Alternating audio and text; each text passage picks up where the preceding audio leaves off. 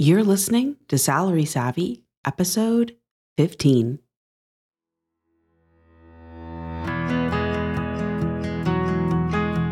On this podcast, we explore how to advance the wealth and careers of women and other marginalized communities in tech. Here, you'll find practical, actionable advice that helps you scale your career and unapologetically create a life you love. I'm your host, Crissy Battle, and thanks for joining me on this journey. In this week's episode, we are talking about self investment. And I wanted to have that be this week's topic because this is something for myself and my own career that took me years and years and years to realize the importance of, just way, way longer than it should have. And now that I have seen how important and how beneficial self investment is, I want to make sure that I am sharing with you my tips and tricks around beginning your own journey if you haven't yet begun it, or ways to make yours more efficient if you are in the midst of it. So, in this episode, we are going to talk about the major categories of self investment, and we're going to be talking about paid and unpaid options or opportunities within each. Because I absolutely recognize that right now you might not have the monetary budget to dedicate any resources to self investment, but you might have the time available for free or unpaid options. And I know when I started out, I did not have the budget to pay money for investment opportunities. So everything that I started out with was free as well. And before we dig in, I just want to share a quick story about the start of my own career and a misconception that I had, because maybe you have a similar one. So, when I started out in my career, I was under the impression that everything that I needed to have in terms of skills or learnings would come directly from job experience. So, either I would learn it through working in my role, or I would observe something that I needed to know from others' actions, or my company would facilitate some sort of workshop or training, and that's how I would get the skills that I needed. And it took me a really long time to understand the importance of self investment because I had that misconception. And as a result of that, for the first decade of my career, things just felt like such a struggle. And it felt like I wasn't in control of this process that was really important to me. And that process was growing my career and feeling satisfaction and fulfillment in the roles that I did have and feeling like I had the ability to go out and get what I needed. I did not have that sensation at the beginning of my career. And once I realized that I was worth investing in and I should be the one that was in charge of that investment, everything started shifting for me because I realized that I'm the only one that really knows what my career end goal is. So no one else can help me like I can help me. So I should be the one who's driving. I should be the one who's looking for opportunities, both in the career perspective, so in terms of roles, we've talked about that in other episodes, but also in terms of how am I going to build the skill sets that I need to get to the next level. And another really important component of self investment that we're going to talk about is around self care and rejuvenation, because I feel like that's a forgotten aspect at the outset for a lot of folks. So I want to make sure that we discuss it today so that you, number one, realize that it is an option. Number two, realize what kind of options you have within that category. And number three, talk about some of the social conditioning we've had around getting support and self care for ourselves. So we're going to talk about that a little bit as well. And just one last comment before we start discussing the categories of self investment. When you're defining your own path, you can design experiences that are meaningful to you and you can seek out opportunities that are going to be the most impactful for you versus what someone else thinks from the biases of their perspective or the goals that they're seeking or whatever their agenda is versus what would be most beneficial for you. So when you're designing your own path, you can just design experiences that are going to be the most meaningful and impactful to you and that is what I want for you to have as you're building your own career so that you can have the tools to get what you need from the environment around you. And the last component of this is just reminding you that where you're at right now is just a starting point. So, all of the skills that you'll need to build over the course of your career, anything that you need to learn, you have the ability to go out and find it, to find that resource, to find that training, to figure out a self care schedule that's going to feel restful and rejuvenating to you. All of those things are going to be available to you. So, if you don't feel like you have that right now, that is okay because you have the ability to go out and acquire it. And that's most of what today's episode is going to be about is helping you understand what those options are and how you can begin to explore them. All right, let's dig in to the types of self investment. I consider there to be three primary categories of self investment. So the first one is education. The next one is rejuvenation, or I would consider it restorative self care. That is a category. And then the last one is community. So within each of these, we are going to be talking about paid and unpaid options, as well as types of subcategories that you might want to explore within each. So for education, there are four primary subcategories, and those are books and podcasts, courses, mentors and coaches, and your development budget at your work if you have a corporate job right now. So, we're going to talk about each of these individually as well. And my favorite subcategory within education is books. And I love books because they are so accessible. And I'm also partial to them because this is how I started my own investment journey because when I started realizing I was going to have to look for resources to help me and that I was going to be the one that was going to have to drive my self development and how I'm investing in my future, I didn't have any money to dedicate to this. So I had to find all free options at the time. And the best one for me to get started with were books. And I specifically did audiobooks. So I just went into my library's app and I put tons and tons of books that I thought would be helpful on hold. So, books that talked about technical skills, books that talked about like self development mindset work, anything that seemed interesting or would be beneficial, I put a hold on it. And then as it would come off of hold, as it came into my queue, I would listen to it on my commute. And because my commute was about 45 minutes each way, I was able to listen to about a book a week. And the benefits are from volume and from the ability to explore different genres. And the fact that I went from reading three books a year to about 50 books a year was just such a huge shift in my education and also my motivation and my excitement and my energy level because I was being exposed to so many new ideas. And I just felt like my world had expanded in this really fantastic way that was absolutely free. So if you have not started your own journey, this is where I would recommend you kick things off. So go to your library app, put a ton of books on hold, and just start listening to them through whatever app your library uses as they become available. And at this point in my own journey now, I have transitioned to an Audible subscription. And that's just from a logistics standpoint. I have listened to so many books that I've kind of run out of options that my library has available in the genres that are interesting to me. So I've just switched over to a paid subscription. But it literally took me three years of weekly, a book a week, to get through the self development books and the skill building books that I wanted to listen to before I had to switch to an Audible subscription. So you can literally get years of investment opportunities from your library for free literally one of my favorite resources in the entire world. Another facet of this piece of the education subcategory would be podcasts. So, I obviously have a podcast because you're listening to it.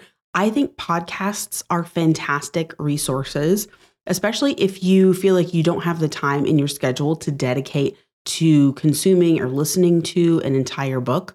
Podcasts are fantastic because typically the episodes are shorter, things are more snippet based, so you get little hits of education or advice that could be really helpful and meaningful to you. But I also think podcasts are a free and fantastic way to begin your journey. So, the next subcategory that I want to talk about are courses. So, I am a huge fan of courses. And so this would be something that is time bound, a class essentially that you would be taking that would have some sort of projected outcome at the end. So usually you've built a skill or you've practiced something, and at the end, you have an outcome that you can expect. So I think courses are fantastic for targeted growth. And the thing that I want to call out here is there are free courses and there are paid courses. And the one that is best for you is going to depend on your budget. And it's also going to depend on your learning style. So for me, if I'm trying to invest the amount of time and energy that a course requires, it absolutely works better if it is a paid course.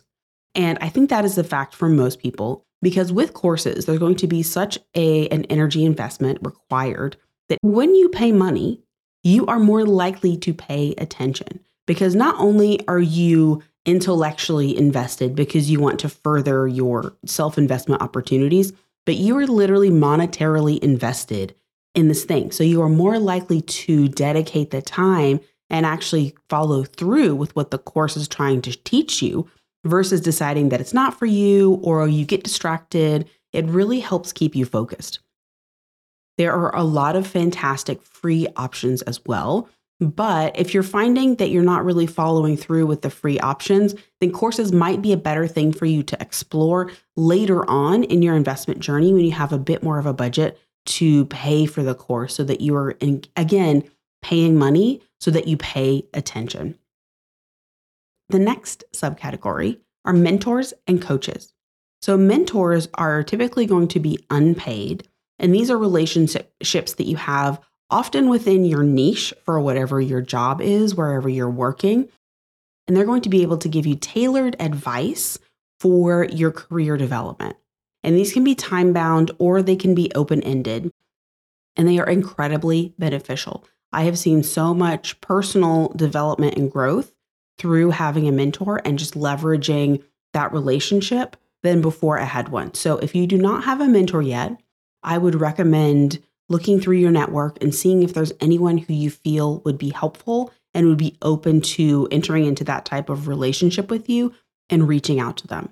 And then the thing that I want to also call out for a mentorship or any sort of unpaid relationship, if you're asking someone to help you, you also should be offering them something in return. So it doesn't have to be money in this case, but you should also be trying to figure out how you can help them as well as how they can help you. Because if you have that sort of dynamic in the relationship, it can make it a lot more of a powerful connection. But also, your mentor is going to be a lot more motivated to continue to help you. So, the other facet or type of option within this category of mentors and coaches are coaches. And so, coaches are typically paid, it's a paid relationship and it's almost always time bound. And so, what I mean by time bound is it has a defined start and a defined stop. So, usually you would hire a coach for a coaching package, essentially. So, for say it's three months or six months, sometimes there's a a transformation that they're taking you through. And sometimes it's just you having time every week to have someone that you're accountable to, that you're checking in with, that understands your goals, and they can be pushing you and coaching you in very strategic ways. So, for my personal journey, I have used both mentors and coaches, sometimes at the same time, and I have found them both to be super helpful.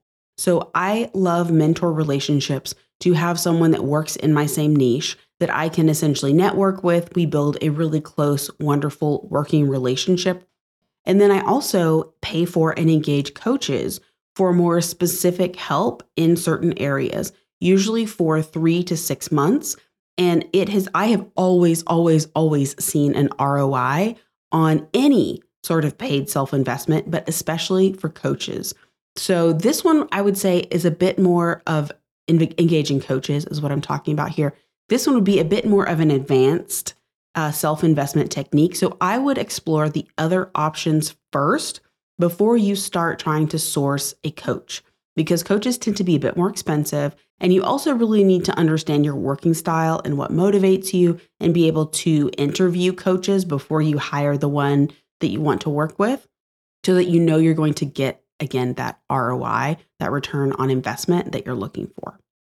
The last subcategory within education that I want to take a minute to talk about your development budget at work.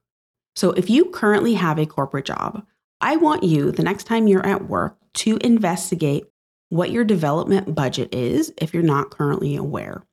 And if you have a development budget, I want your next goal to be to use every single penny of this development budget because this is free money that your company is offering you to develop your skills or to invest in things that are going to be beneficial for you in the long term and in the short term. So, one of your goals should be to make sure that you are maximizing that benefit, especially if you can't afford to invest in paid uh, options right now from your own personal budget.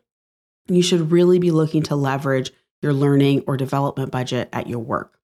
A couple of things that I have used my development budget for are conferences. You can use your budget for professional or association fees for anything that is specific to your industry niche that's helpful for you to be a member of. You can use that to pay for it most commonly. You can use it for things like certification classes. I have personally sought out several certification classes, both classes that were a couple of days long and classes that were six months long. And I've been able to leverage my development budget at work to pay for those. The next one would be online courses. So, similar to certification classes, an online course might not have a certificate that you get at the end, but it's still going to have that transformation experience, like we talked about in the actual course subcategory. But this is something I just wanted to call it out again because you can usually use your self development budget at work for online courses. So, a fantastic thing for you to spend or allocate that budget for. And in terms of getting creative with how you spend your budget, one example that I personally did was I used the last couple hundred dollars one year for my budget that remained to get an Audible subscription. So I pitched it to my manager. I told him I had a list of books that I was planning to use uh, once I got the subscription access, and he approved it. And so I was able to get, I believe it was an annual Audible subscription, and I was able to get, I think, 24 credits four books uh, to use up the last of that budget, just to make sure that I was using every penny in a way that was going to be beneficial for me. And one last tip here for your development budget this is absolutely something that you can negotiate. In a prior role, one of the specific aspects of my employment agreement that I negotiated was a learning and development budget. And mine specifically was $10,000 that I had negotiated. And for most other folks at the company, I believe it was 1,500 or $2,000. So I was able to get a significant investment improvement in the budget that was allocated to me. And the way that I was able to get them to bump it up so much while I was negotiating is I had a specific list of things that I was planning to spend that development budget on. So I could tell them that. I was like, I'm looking for this certification. I want to make sure that we can join this specific type of membership as a company, but I would be the person that has the membership because of these benefits to the company. But this is absolutely something that you can negotiate, so keep that in mind for future roles. So, the next category that I want to talk about is rejuvenation, or sometimes I think of it as restorative investment or self care. And the thing about this one is, especially if you are a human who was socialized as a woman, you can have a lot of socialization around the fact that you are not supposed to need support. You're supposed to be a superhuman that sacrifices all of their own personal needs to attend to others. And you're supposed to be able to manage it all and be happy while doing it. And I am here to tell you that that is dumb. How we were socialized, if you were socialized that way, does not make sense and it is setting you up for frustration and it does not have to be that way.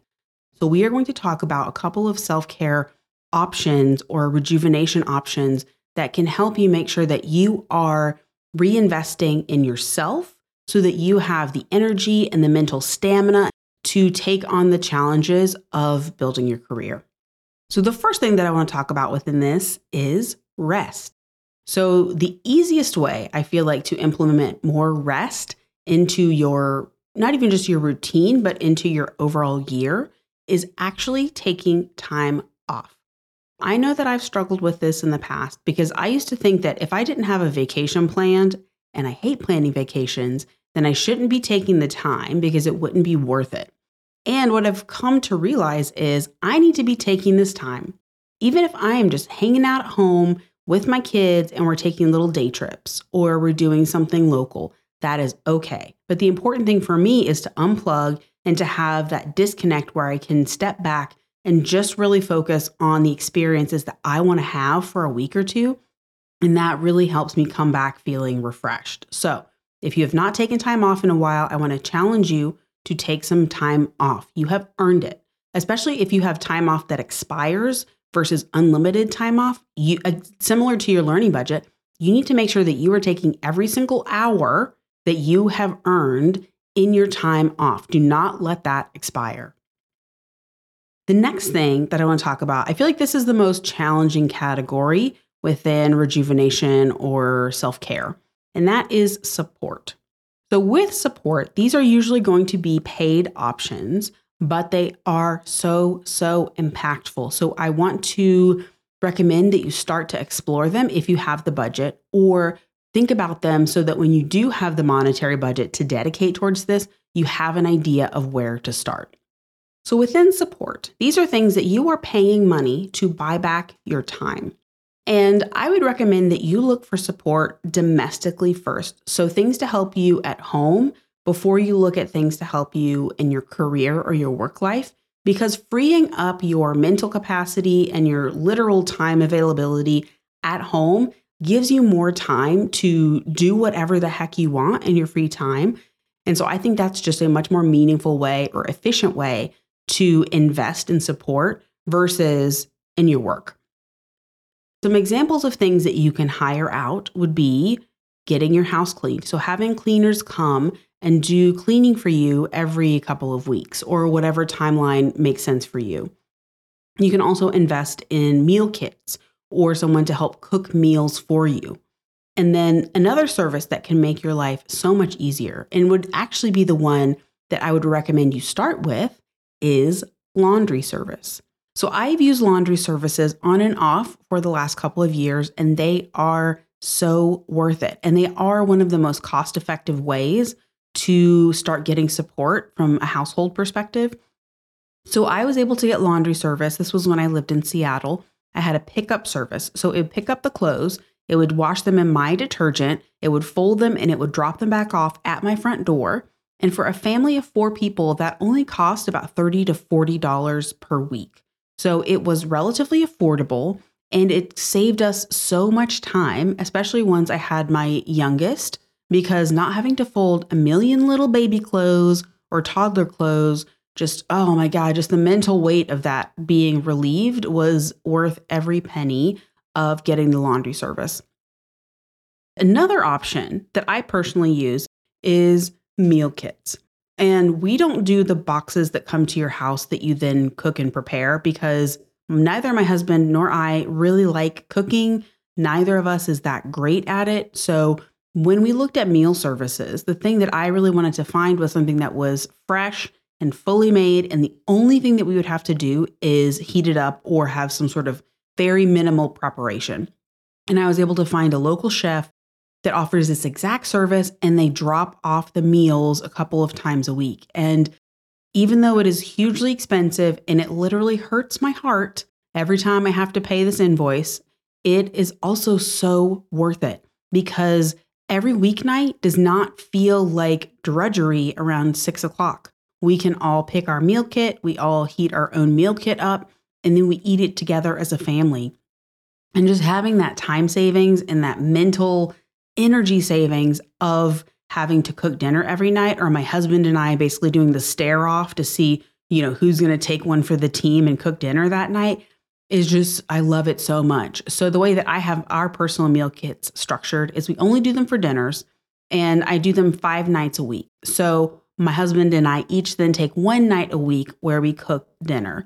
And that was to be more cost effective. And when I cook dinner once a week, it feels fun because then I can think about like, what is one meal that I want to have control over and just eat the exact thing that I want this week? And I just make whatever that is. And it just feels a lot more fun and engaging when it feels like I'm making a choice versus I'm doing a chore. And there are tons of other types of support that you could also explore. You could get a personal assistant. You could do anything that's going to help you buy back your time so that you can use it in a way that's going to feel more beneficial or efficient or meaningful to you. And then the last thing that I want to talk about here in the rejuvenation or the restorative investment section is an unpaid option that you can explore, and those are boundaries. So, boundaries are amazing. I feel like I should have a whole episode on boundaries. But boundaries, I feel like one of the most important concepts to start thinking about if you are trying to figure out how to incorporate more boundaries into your life. It's the notion of can't versus don't. So, with boundaries, it's not that you can't do something, it's that you don't. You do not do that thing. And I'll just share a couple of examples of my own boundaries. I specifically have worked really hard to implement a lot of work boundaries so that I can um, really reinforce work life balance. And this has taken years for me to develop. So don't, so if you don't have any of these in place right now, that is okay. This is something that you build over time. But just a couple of examples of my own boundaries that I've implemented over time are I do not check email, work email on weekends. Once I log out, I am out. I don't think about work. I don't look at work. I am done and I spend my personal time with my family. Uh, as part of that, the other boundaries that I have are I do not put work, email, or Slack or any sort of messaging on my phone. No work related anything touches my phone. So, again, I've cultivated these over years. I have other boundaries, but those are, I feel like, the most helpful ones that I have implemented. But the other great thing about boundaries is that they are free. You can implement boundaries, they do not cost anything besides your time and enforcing the boundary. And again, this is something that will take time to develop, to implement, to reinforce with your work or whoever you have to set that boundary with. But it can be so worth it for your mental space and your peace. And I love it. I love boundaries. All right, the last subcategory that we're going to touch on is community. So, the community category is going to be things like networking or industry events, conferences, groups. And I know we talked about those in the education category, but I think of them differently in terms of the purpose of why you're engaging. So, if you are going to a conference to attain skills, I would consider that to be the education component of the conference. But with conferences, there's also tons of networking opportunities available. I would consider that a community investment component because you could go to a conference and not talk to anybody else the entire time. You could just watch the sessions, not participate. You've paid your money, you've gotten your skills that you've paid for, and you go home.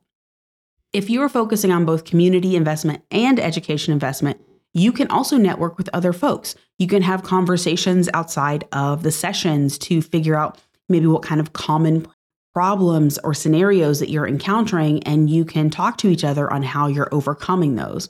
Or you can network to find a mentor, or there are just so many other options that building a network in a community can be helpful for you. And then the other piece for industry events, conferences, groups, if you are in a really niche industry and you are looking for a group to join or a community and you can't find anything, you have the power to create your own group. And I did this a couple of years ago. I work in a very niche industry. And there weren't there were a lot of groups that covered kind of the general area of my profession, but there weren't pieces that were really specific to the types of companies that I liked to work for. So I decided, you know what? I'm just going to start my own group. And the thing that I thought about before I got into it was how much money I could spend, if any, how much time I wanted to dedicate, and can, what, what I wanted my end goal to be. And so I decided to stand up my group. I went and bought a Google domain for $12 a year. I stood up a very basic Squarespace website that cost about $15 a month, I think. And then I used a free MailChimp account to send newsletters out to the folks who had signed up for this group. And then I would host free virtual forum discussion groups where we would get together and talk about, you know, kind of meaningful topics from the community. And so, all in, it would cost about 200 to $230 a year to host this group. And I made so many fantastic connections, and it really helped build credibility for me. And it really increased my confidence in terms of my ability to take action and to create the change that I want to see.